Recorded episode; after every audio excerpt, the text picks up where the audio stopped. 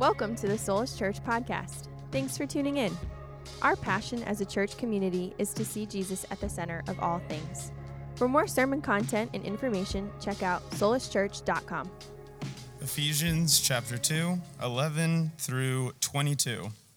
Therefore, remember that you, once Gentiles in the flesh, who are called uncircumcision, by what is called the circumcision made in the flesh by hands, that at that time you were without Christ, being aliens from the commonwealth of Israel and strangers from the covenants of promise, having no hope and without God in the world. But now in Christ Jesus, you who once were far off have been brought near by the blood of Christ. For he himself is our peace, who has made both one and has broken down the middle wall of separation, having abolished in his flesh the enmity, that is, the law of commandments contained in ordinances, so as to create in himself one new man from the two, thus making peace, in that he might reconcile them both to God in one body through the cross, thereby putting to death the enmity. And he came and preached peace to you who were afar off and to those who were near. For through him we both have access by one Spirit to the Father.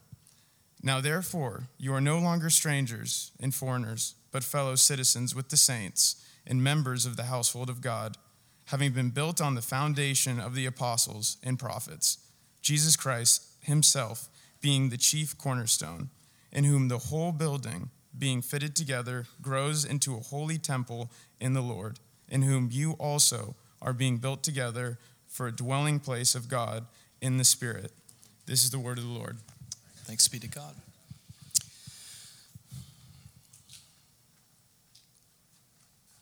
Our Father in heaven, we,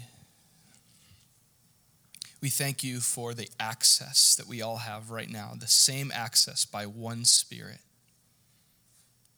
to you, our Father. And we come to you now as a community of people who, despite our differences, have come to find a lot in common through you this morning, whether or not we recognize it. Lord, we, we all are united here with today's own needs for you.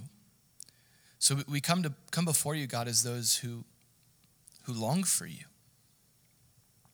And if there's not a longing there, we pray that today you would create that longing. You would stir up that longing for us to look to you, to find everything we need. And, and specifically right now, God, we're, we're coming to you to hear from you through your word. Jesus, that's why we're here. We've gathered for five years now to center our lives and to center ourselves as a community around you. And you've spoken to us because you're faithful to do so through your word. You're a active presence in our lives, God. And we pray right now that your presence would be here in a strong way that you would be strong here for us, and that Holy Spirit, you would speak to us. God, we invite you to communicate now to us through your word in a way that I could never manipulate as a preacher. We just invite your power right now. We say, Holy Spirit, would you fall afresh on us, your people? We need your touch. We need your work. We need your word. We need your voice. We pray, Holy Spirit, give us ears to hear what you want to say. We pray these things in your name, Jesus. Amen. Amen. You may be seated.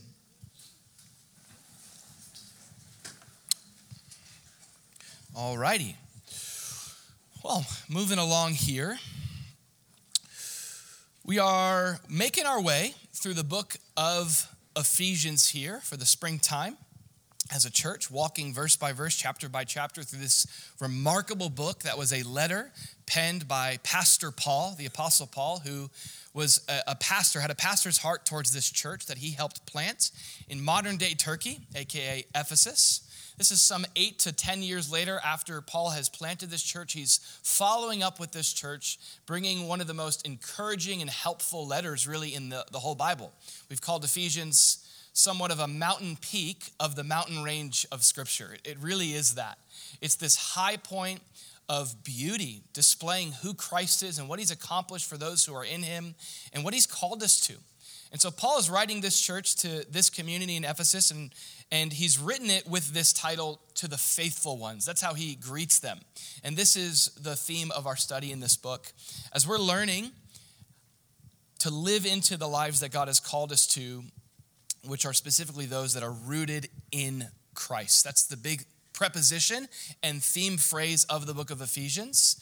Uh, a Christian who's living from their position in Jesus, which is in Him. We talk and think a lot about living for Jesus, but Paul has a lot more to say in this book about living in Jesus, living from your position in Him. So each week we're looking at a different aspect of life in Christ. And here in the verses we just read that Dane read to us there, 11 through 22, go ahead and write this down. Here's the big idea or the title of what Paul is talking about here in these verses. Paul is talking about how we have been made one in Christ one in Christ. So far through Ephesians, we started by seeing God as the great giver. That's Ephesians 1. Ephesians is just giving us all these displays of God so that we don't have to live with assumptions about God or, or half confidences about God. We can live with, with true confidence to the reality of who He is. We can live from a confidence of what He's revealed. And that's what Ephesians has been giving us these true pictures of God. And we've seen Him first as the great giver. That's Ephesians 1 that God is the great giver who has blessed us with every spiritual blessing in the heavenly places. Paul goes on to display a God who's the great revealer, who opens our eyes to see the wonders of his blessings in our lives. You get to chapter two, and Paul portrays this God who is a great reviver, who himself has conquered death, and he conquers the death in our lives as well. And He's the one who makes us alive in Jesus. Even when we're dead in our trespasses and sins, God is a revivalist, not in the sense that He promotes revival, but He brings revival. He brings us back from the dead. And then we see, last week we studied Jesus being used by the Father to display God as this great Savior who has transformed our entire lives through his grace. And then we get here to these verses we read, and we see God as the great, go ahead and write this down, the great unifier.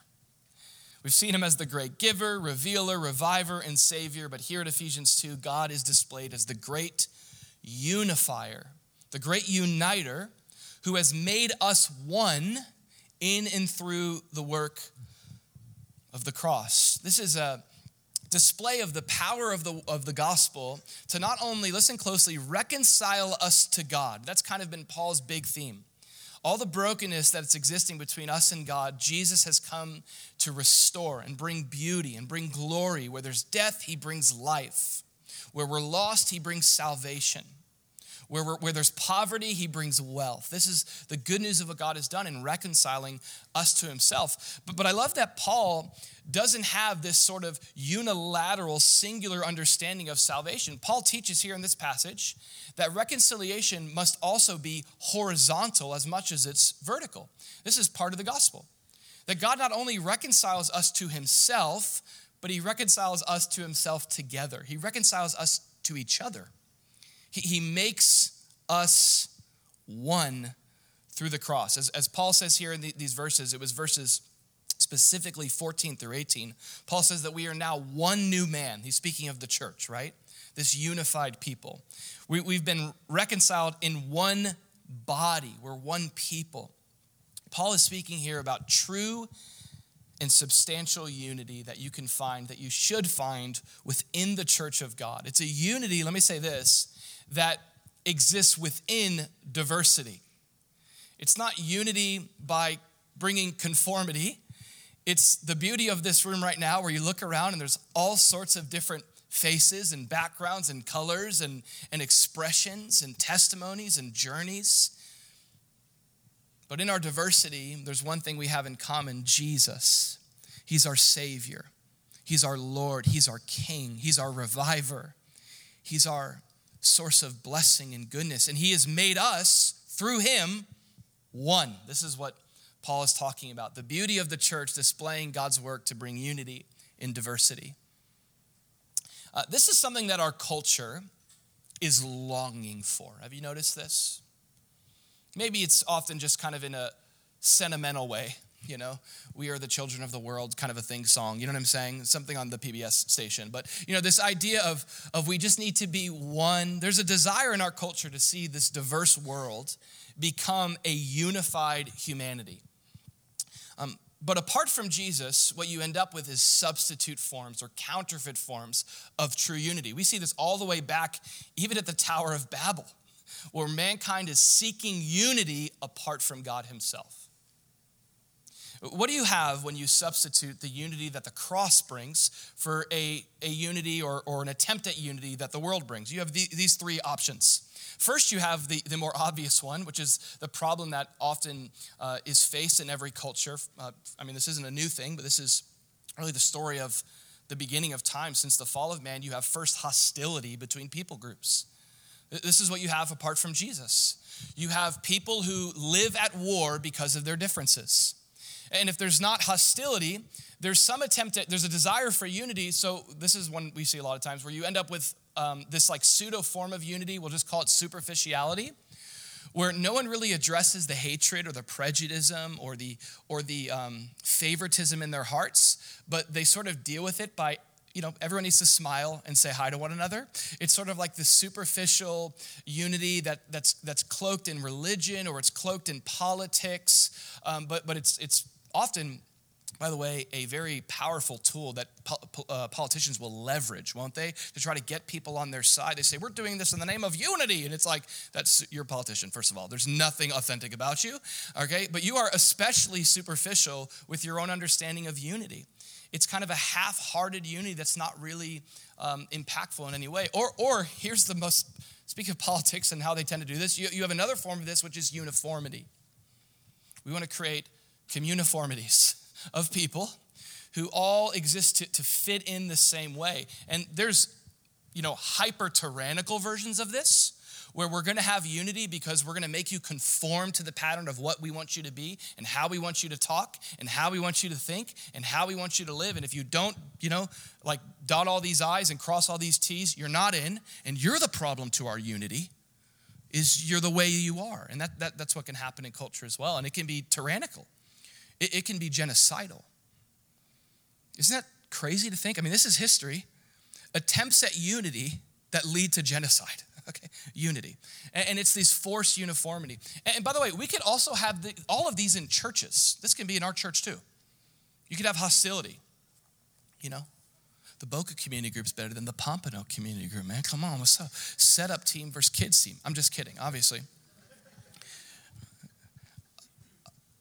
It's obviously sarcastic, but but this is common in any group of people where sin can can get a footing and we could start to favor some people over others and there can even become hostility in churches, division. Or or or its other enemy which is superficiality, which is hostility undercover. God bless you, brother. Welcome to Solus. It's good to see you. Come sit not next to me, okay? Like Or the third, uniformity. Wouldn't this be sad? Like you go to church and you are who God made you to, made you to be, in, in, and not in a, in a sinful sense, but in an authentic sense. And there's like these unexplained rules. If you want to fit in here, you need to worship this way. We don't do this when we worship, we do this. Okay, that's how we do it here. Or, or what translation of the Bible do you have? What's that? It's an NIV? Some have called that the nearly inspired version, okay? I have an ESV, the elect standard version. Or the and we could create these uniform don't we do this by the way? Don't we and we they're unspoken rules often. We're kind of like, "Oh yeah, they're almost in." You know, the opposite of belonging isn't rejection, it's fitting in.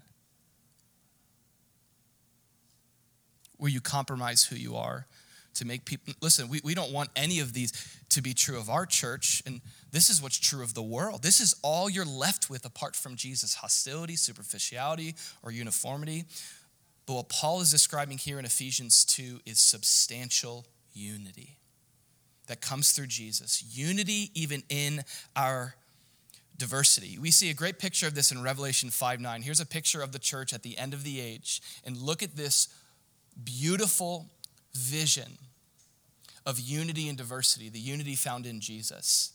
You are worthy singing this new song to Jesus. You are worthy to take the scroll and to open its seals.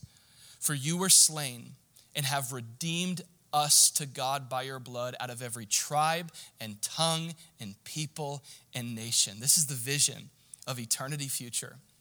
The church of Jesus not segregated in their own little cliques or their own little racial differences or you know in their own little community groups of personality preferences.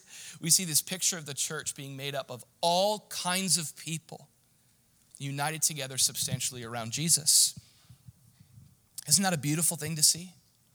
Isn't that an awesome thing for us to desire? Now, here in, in Ephesians 2, the verses again that we read, Paul is unpacking what this should look like in the local church, but he doesn't use um, when he describes kind of the unity and diversity of, of all people groups, uh, Paul doesn't call like all these different nations. What he does is he breaks up the entire world into two groups, right? There, there are two groups that this is what the scripture often does as well. There are two groups that Paul describes the ultimate uh, contention being between, and it's through Jew and Gentile. The word Gentile is where you get, literally, the word is where you get the word ethnics or like other nations. Uh, and that is really the conflict of hostility that existed in Paul's day. You have the Jews, which are the covenant people of God, chosen in his grace, called out from the world through Abraham. Abraham wasn't like a, a God fearing, worshiping, you know, farmer that God picked to follow him because he was worthy. Abraham was a moon worshiping pagan, is who he was. And God's like, in my grace, I select you, and it's through you that I'm going to do something special for the whole world. We'll talk about that. But God selects Abraham. It's the nation of Israel who received the covenant promises of God's blessing in a fallen world. And then there's Gentiles and those who are outside of those promises, those who are outside of that covenant.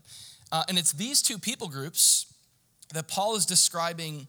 Really, he's lumping all of humanity into these two. Like even today, we still fall into the same categories. Um, we have our own ethnic backgrounds, but you could categorize all of humanity into either Jew or Gentile, in uh, inside of the covenant family of God or outside of the covenant family of God. And this is what's interesting. What Paul is saying here is that Christ has brought unity to these two conflicting, hostile groups. Uh, this is the theme of Ephesians in a lot of way. Uh, Paul is like, this is one of his favorite things to talk about. How through the gospel, uh, Jew and Gentile is, is, is no longer a division. Paul was saying Galatians, there's no longer Jew and Gentile. We're all one in Christ. This is like one of his big themes. He talks about it. We looked at this a couple weeks ago in Ephesians 1, where uh, Paul says this is the mystery of Ephesians which isn't like a Sherlock Holmes kind of idea. Uh, the word mystery is something that God that is is only going to be known if it's revealed. It's not unknowable. It's just um, with you'll be without knowledge unless it's revealed. And here's what's been revealed through Jesus. Here's the great mystery of the ages: that it's always been God's plan, His good pleasure, that in the dispensation of the fullness of times, that God would gather together in one all things in Christ both are, both are which are in heaven and which are on earth in him. And Paul goes on to unpack this all throughout Ephesians that, that from the very beginning, when God selected Abraham, his purpose wasn't to create eternal division between the nations. In fact, it's, it's actually interesting if you think about it. There are two separations that God Himself makes in the book of Genesis. There's the separation of man from woman. We know that's a separation. Hello, okay? And there's a separation between Abraham, the nation of Israel, from the other nations. God says these, these must be separate. They're different, they're distinct. There's man, there's woman, there's Israel, there's Jew, there's Gentile. And both of Paul saying this is the mystery. Both of those separations that were initiated by God are separated for the same purpose unity. Unity in difference. He separates man from woman and he says, okay, now get married and learn this thing called becoming one. I like to say at weddings when I'm officiating them like when the Bible says like the two shall become one. That's not that doesn't happen at I do. Okay, that doesn't happen as I will. That's a lifelong journey of two backgrounds, two people, two two weird people with weird things, weird, weird tendencies becoming one. That's a journey of unity. That's God separating for unity. And the same has been true of God's plan for Israel all along. He told Abraham, I'm calling you out, separating you, so that through you, all the nations of the earth will be blessed. See, prior to Abraham, there was, the, the, there was Project Unity at the Tower of Babel, where mankind sought to unify apart from God. So God, God had to scatter that business, and he had to call Abraham to himself to create a truly unified people that weren't unified apart from God, but were unified in God. And this is what Paul is saying has ultimately come to pass through the church. Are you with me? The church exists as this, as this picture of how God has reconciled even the most different among us to one another. Paul says uh, there's, there's really three things in this passage that Dane read to us. Um, in, in this passage, Paul is unpacking God's work in forming this unified community of diverse people who end up in Solus Church one day. Uh, these, these people who have become one in Christ. In and through the cross of Christ, Paul says there's three things that God has done. He's bridged the gap of Gentile distance. We need to know this. This is what he's done to make Jew and Gentile one, to build this new community called the church. He's, bro- I think the phrase is broken down, but just felt better to say he broke down. He broke it down. He broke God breaks it down. I like that. God broke down the wall of ethnic separation. So he bridged the gap of Gentile distance. He broke down the wall of ethnic separation. This is all through Christ and the cross. And he's begun the formation of a new community. I mean, I don't know if we often think about this when we think about the gospel, do we? God sent his son Jesus into the world. We often think just to like bring man back to God. But it's so much broader and more beautiful than that. The power of the gospel is it reconciles you and I in these three ways. Let's look at the first one. The first thing Paul says is that God has bridged the gap of Gentile distance.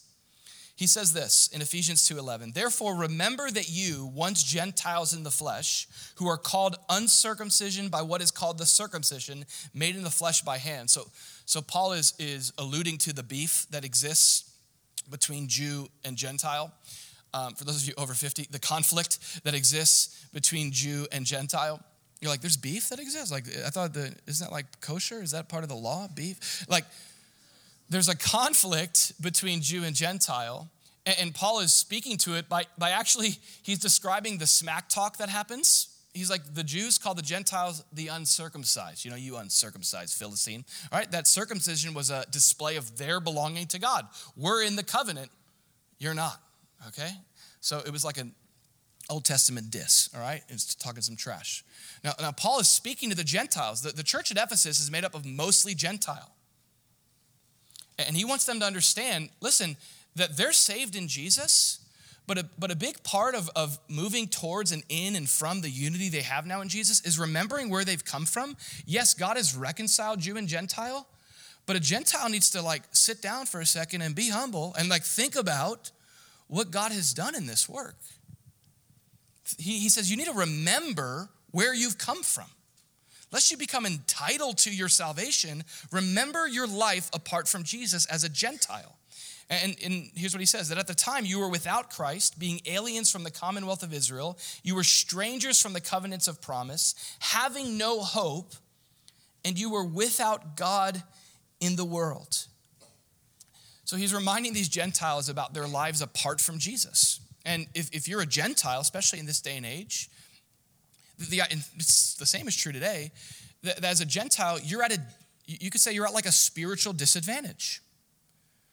You're distant from the things of God. There's a gap, there's a space because it's Israel who has been chosen and favored and selected by God to be heirs of the promises of God, all the things he's describing. Here's what Paul says about it in Romans 9. Paul's unpacking this. This is the NLT. Paul says, You're allowed to have that translation. That's us as well, okay? But Paul says, They are the people of Israel, chosen to be God's adopted children. God revealed his glory to them. He made covenants with them, he gave them his law. He gave them, Israel, the privilege of worshiping him and receiving his wonderful promises. Abraham, Isaac, and Jacob are their ancestors, and Christ himself was, as, was an Israelite as far as his human nature is concerned, and he is God. Christ is God, the one who rules over everything and is worthy of eternal praise. Paul says, Amen. What he's saying to the Gentiles is, You're not entitled to your salvation, it's not your birthright. Well, I'm an American. You're a Gentile. Okay? That's what he's saying. Uh, we can just become so used to the salvation of Jesus. We've Americanized it so much, we've ripped it out of its Israel, uh, Jewish history. There's even pastors today saying that we need to divorce the New Testament from the Old Testament. And Paul's like, don't ever think that way. Remember that you weren't born into your salvation or into the privilege of knowing God. This is something as a Gentile, which I'm assuming that most of us are. I'm gonna say most of us are Gentiles. Paul's saying, remember where you've come from. He, he describes, now, let me say that like salvation through the work of, of Christ is significant for all people, Jew and Gentile alike. That's what he's gonna get at but it's especially true for a Gentile. He says, Here's your life apart from Jesus.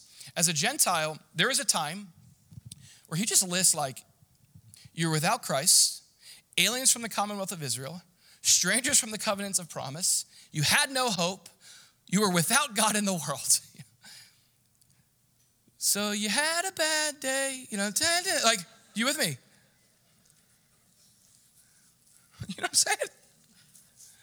That's these are some significant things. He says, apart from as a Gentile, remember this, this is you. You weren't Israel. You, were, you weren't the ones who were promised the Messiah. You were without Christ.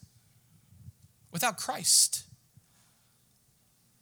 He who has the Son has life. He who does not have the Son does not have life. To have Jesus and nothing else is to have everything. To not have, listen, to not have anything but to have Jesus is to have everything. Everything. But again, to have everything but not Jesus is nothing.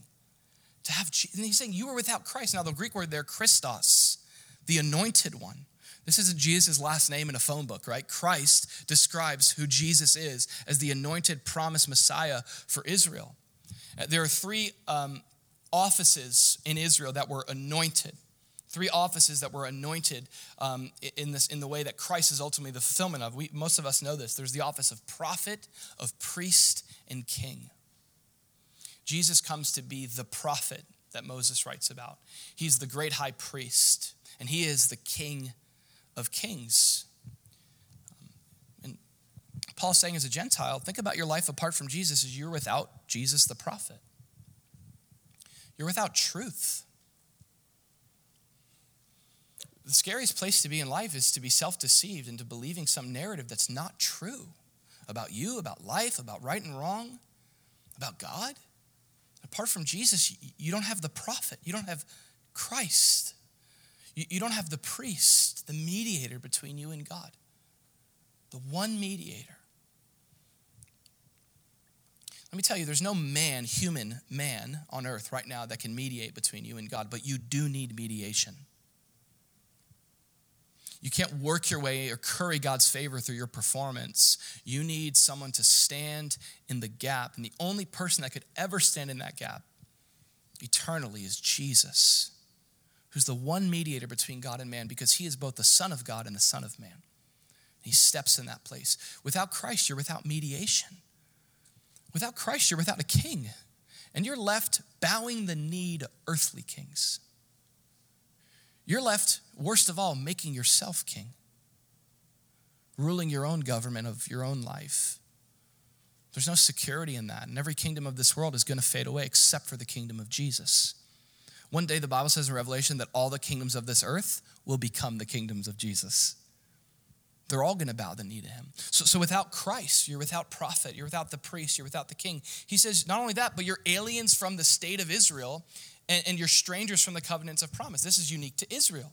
They were the ones to whom God gave his promises and his covenants. I mean, incredible promises.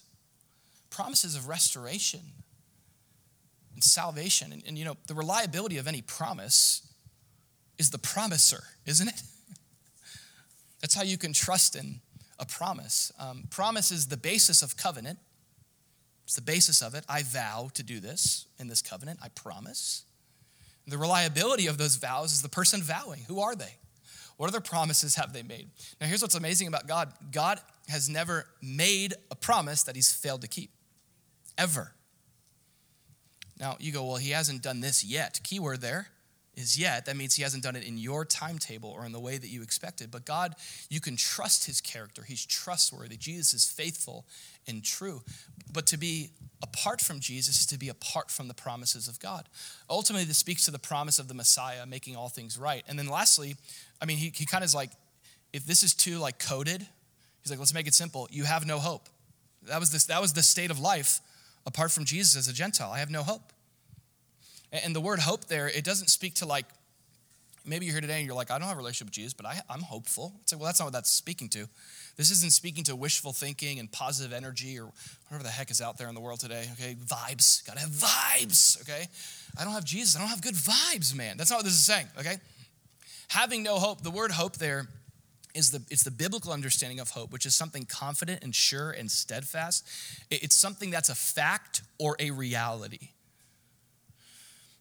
So we're, we're going to study on Easter Sunday that our hope is as alive as Jesus. Jesus is alive. Your hope will never die. It's a fact. It's a fact.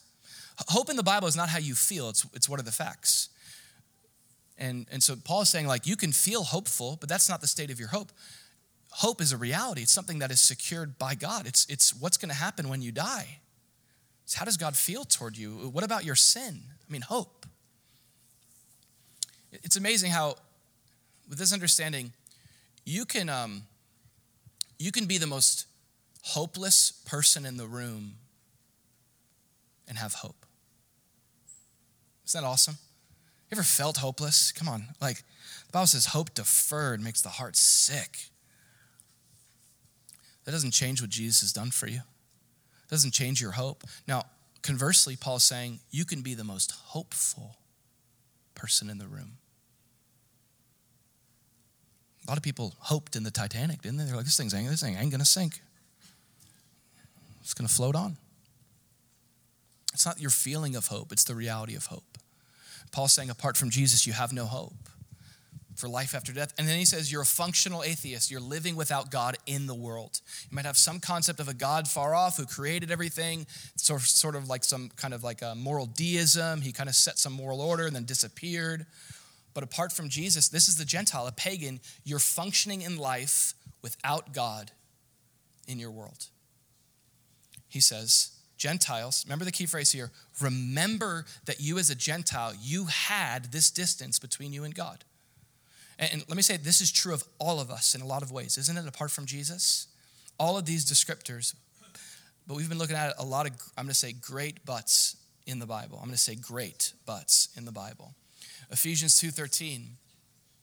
But now, here's what's changed, Gentile. In Christ Jesus, you who were once far off, without hope, without Christ, without prophet, priest, and king, without God in the world, a stranger from the promises of God, you who were far off, you have been brought near by the blood of Jesus. This is what God has come to do through Christ for Gentiles. Not born into the promises of God, not born into the hope of God's promises, but saved into, born again into through the cross of Jesus. And what's this display? Again, that's that first point there that God has bridged the gap of Gentile distance. Through Jesus, God has brought you, listen, closer to God than you could ever desire. Closer to God than you could ever desire. What this means is, despite how close you feel to God in terms of you walking with Him, that through Jesus, God is always walking with you. He's always walking. There's a difference between you walking with God. We need to talk about that. That's important. You should walk closely with God. But did you know that God always walks closely with you? He's never like, I need, I need some space. okay? You are a mess. All right? Give me a week. I need a vacation. All right? Jesus said, I'm going to always be with you. I'm going to bring you near, and nothing can snatch you out of my hand. This is the work that he's done for Gentiles. He's bridged the gap. So now, today, Gentiles, we can rejoice. We, we can gather in churches all across the world. I've been to churches in Morocco, in Latin America, all over in England, and seen Christians, Gentiles from all the nations, worshiping God in nearness because of what Christ has done for them. This is what God has done. He's also done more than that. He hasn't just bridge the gap of Gentile distance, he's also, that second one is that he broke down the wall of ethnic separation through the cross. So he brings the Gentiles near through the gospel, saves them from their condition and situation. And then in uniting Gentile and Jew together, he breaks down a wall of separation that he describes. In Ephesians 2:14 it says for he himself is our peace who has made both one and has broken down the middle wall of separation.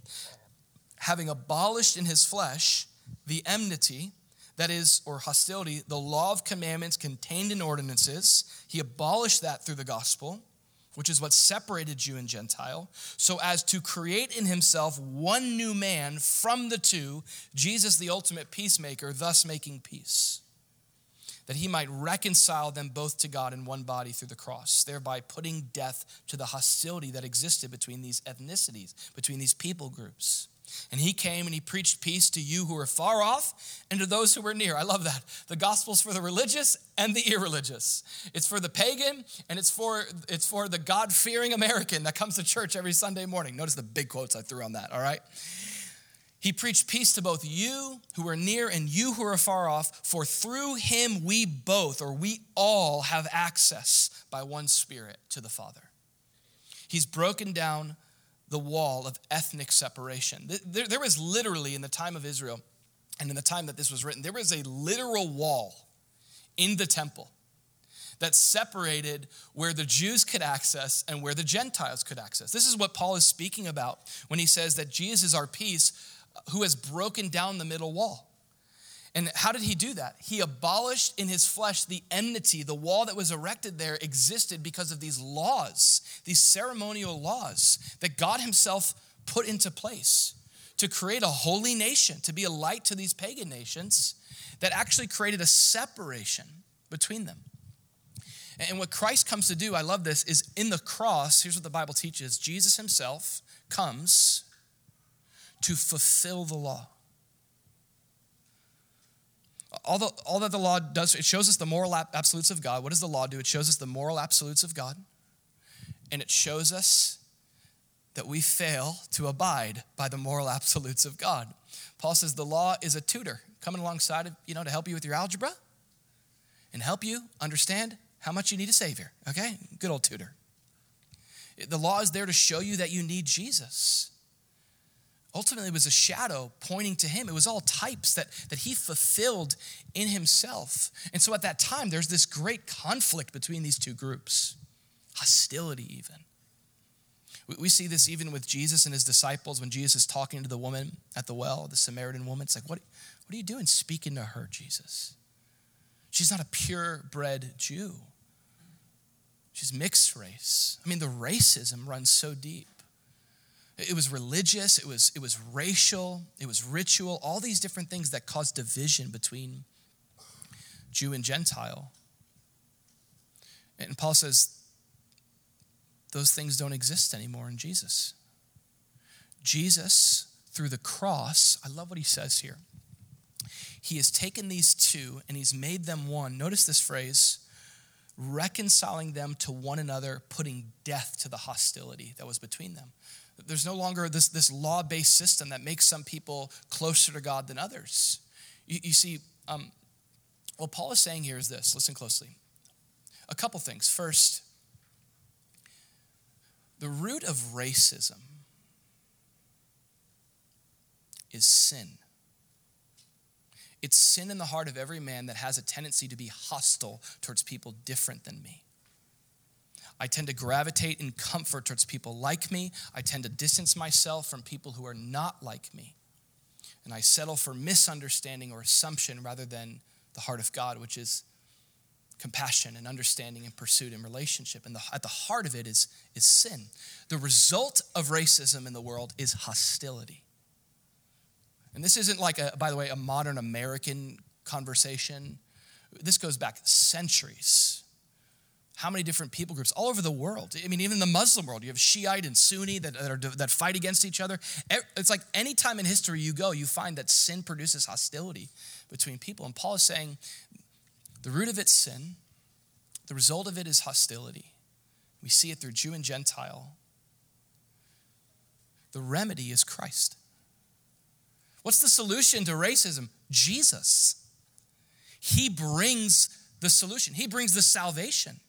The transformation of the human heart.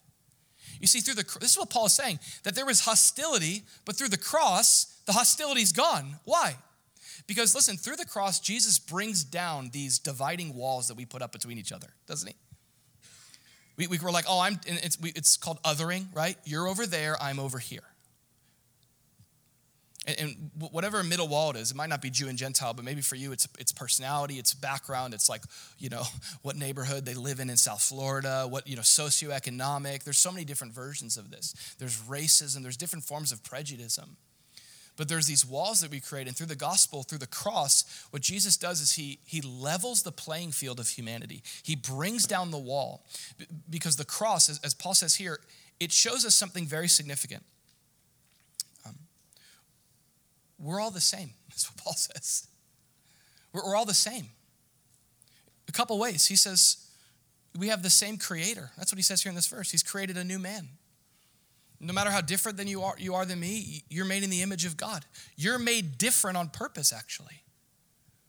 Our differences are, are beautiful.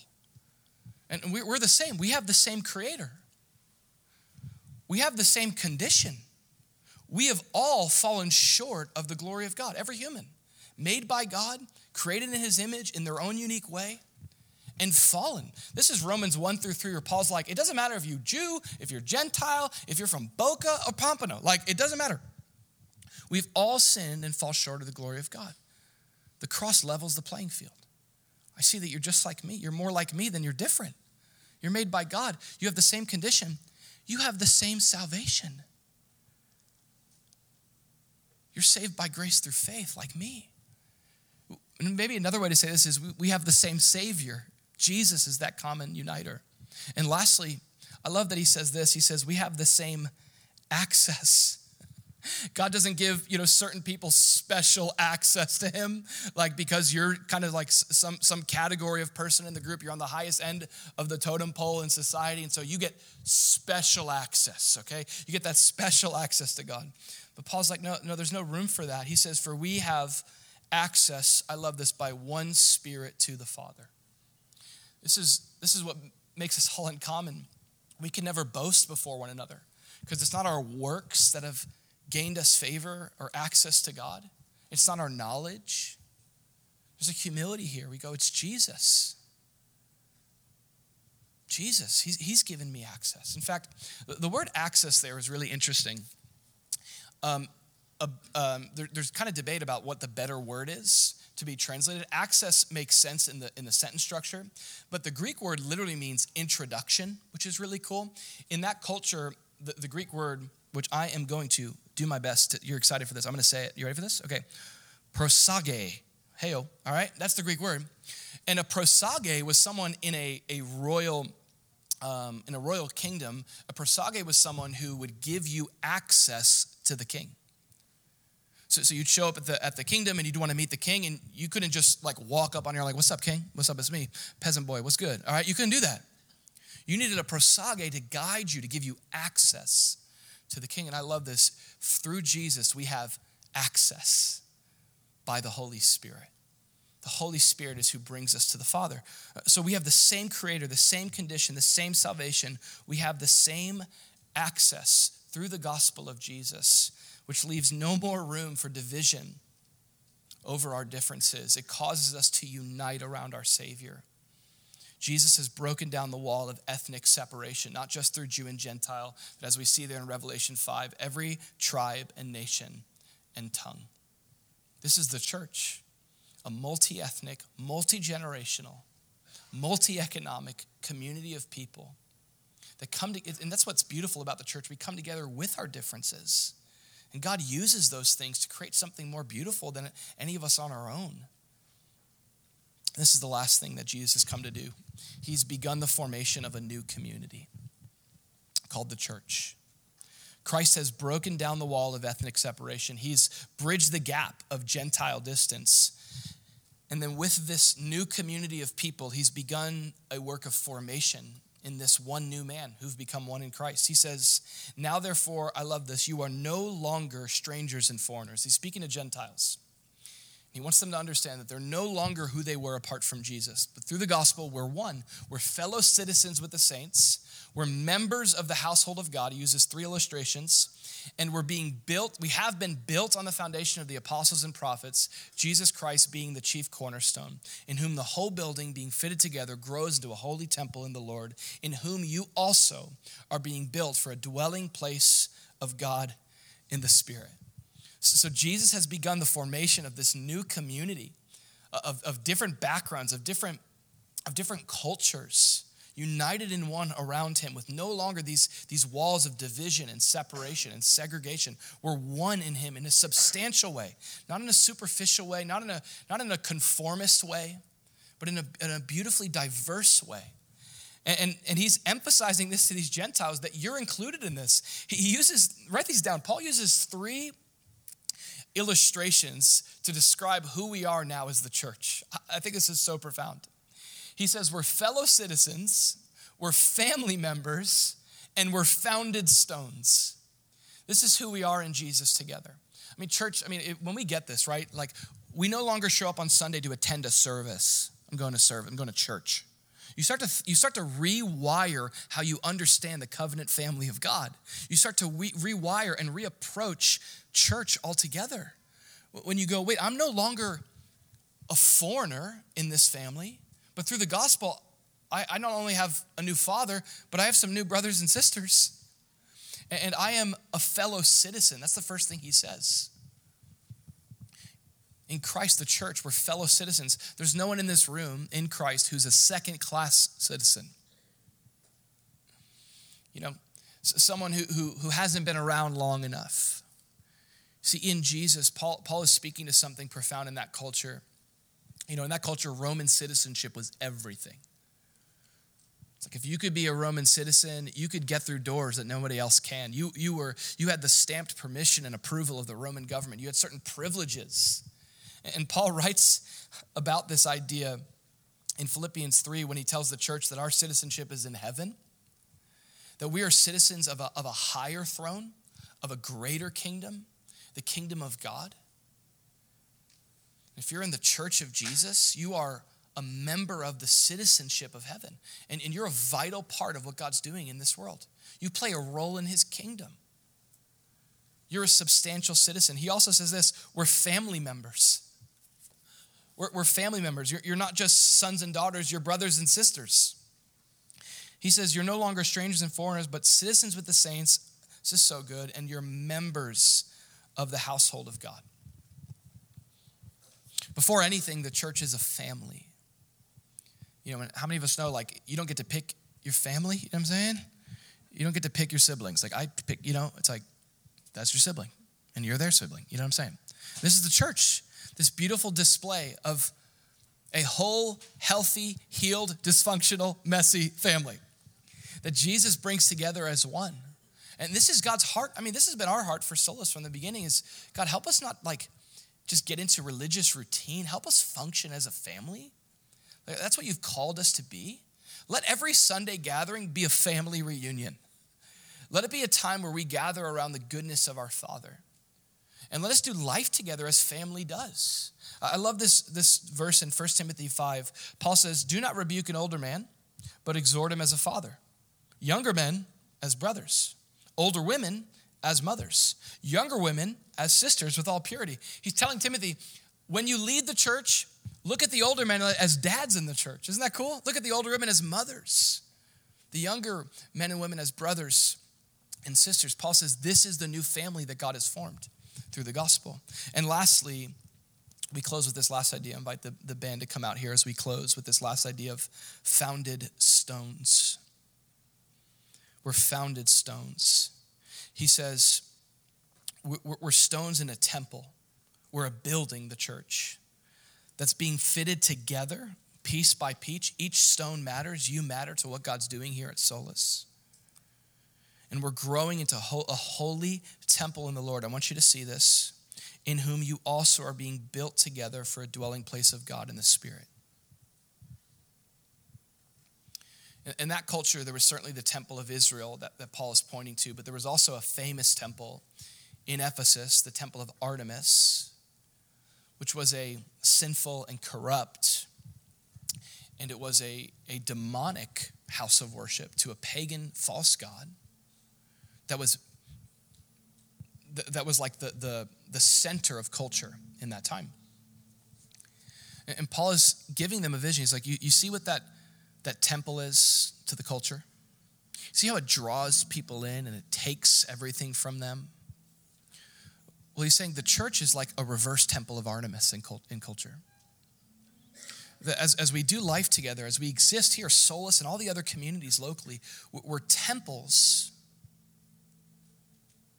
that, that God doesn't put in Boca to bring people in to take life from them, to take everything from them. That's what would happen at the Temple of Artemis. But the church is the dwelling place of the very presence and spirit of God. Think about this that when we both gather and scatter, we're a temple of blessing to the world around us. What a vision. That, that as a church community, we would be a dwelling place of God in the Spirit. Paul says here, this is what Jesus is up to. Whether Solus is five years old or 10 years old or two years old, God is building us together. You're, you're a vital stone in what God is constructing. Like think of a wall stone like the picture here is like you need to lean on other people you, are built on other people. You, can't just build a, a temple with one stone. Each layer depends on the other and there's other stones on top of you that depend on you. God's doing something special and unique and, and he's doing it in your workplace too. It's not just here when we go out his the bible says that we are the temple of the holy spirit this has been God's plan from the beginning of time to form, listen to this again, one new community in Christ, to make us one in Jesus. And there's a lot to reflect on with this as we close. There's uh, this idea of, first of all, have I been mindful or have I been forgetful of where I was apart from Jesus and what God has done for me in Jesus? Is it verses 11 through through 13 there that you need to think about and remember that you were far apart from Jesus, but God has brought you near. Maybe today the thing to meditate on is what sort of walls of separation have I put between me and someone else? Walls that Jesus has come to break down, that he's come to level through the cross, that causes me to, to be thankful that God loves me and it produces within me a love for everyone else. And then lastly, maybe you think about the church and you think about who God has made you to be, and maybe how you've been thinking about yourself or approaching life in the church. And you go, I've been living or thinking like a second class citizen. That's how I think about myself, which is a lie. It's not true through the gospel. Or I, am you know, I don't really fit in to this family. You don't have to fit into the family of God. You belong in the family of God through Jesus. Or maybe you go, God, I, I want to be a dwelling place of your spirit.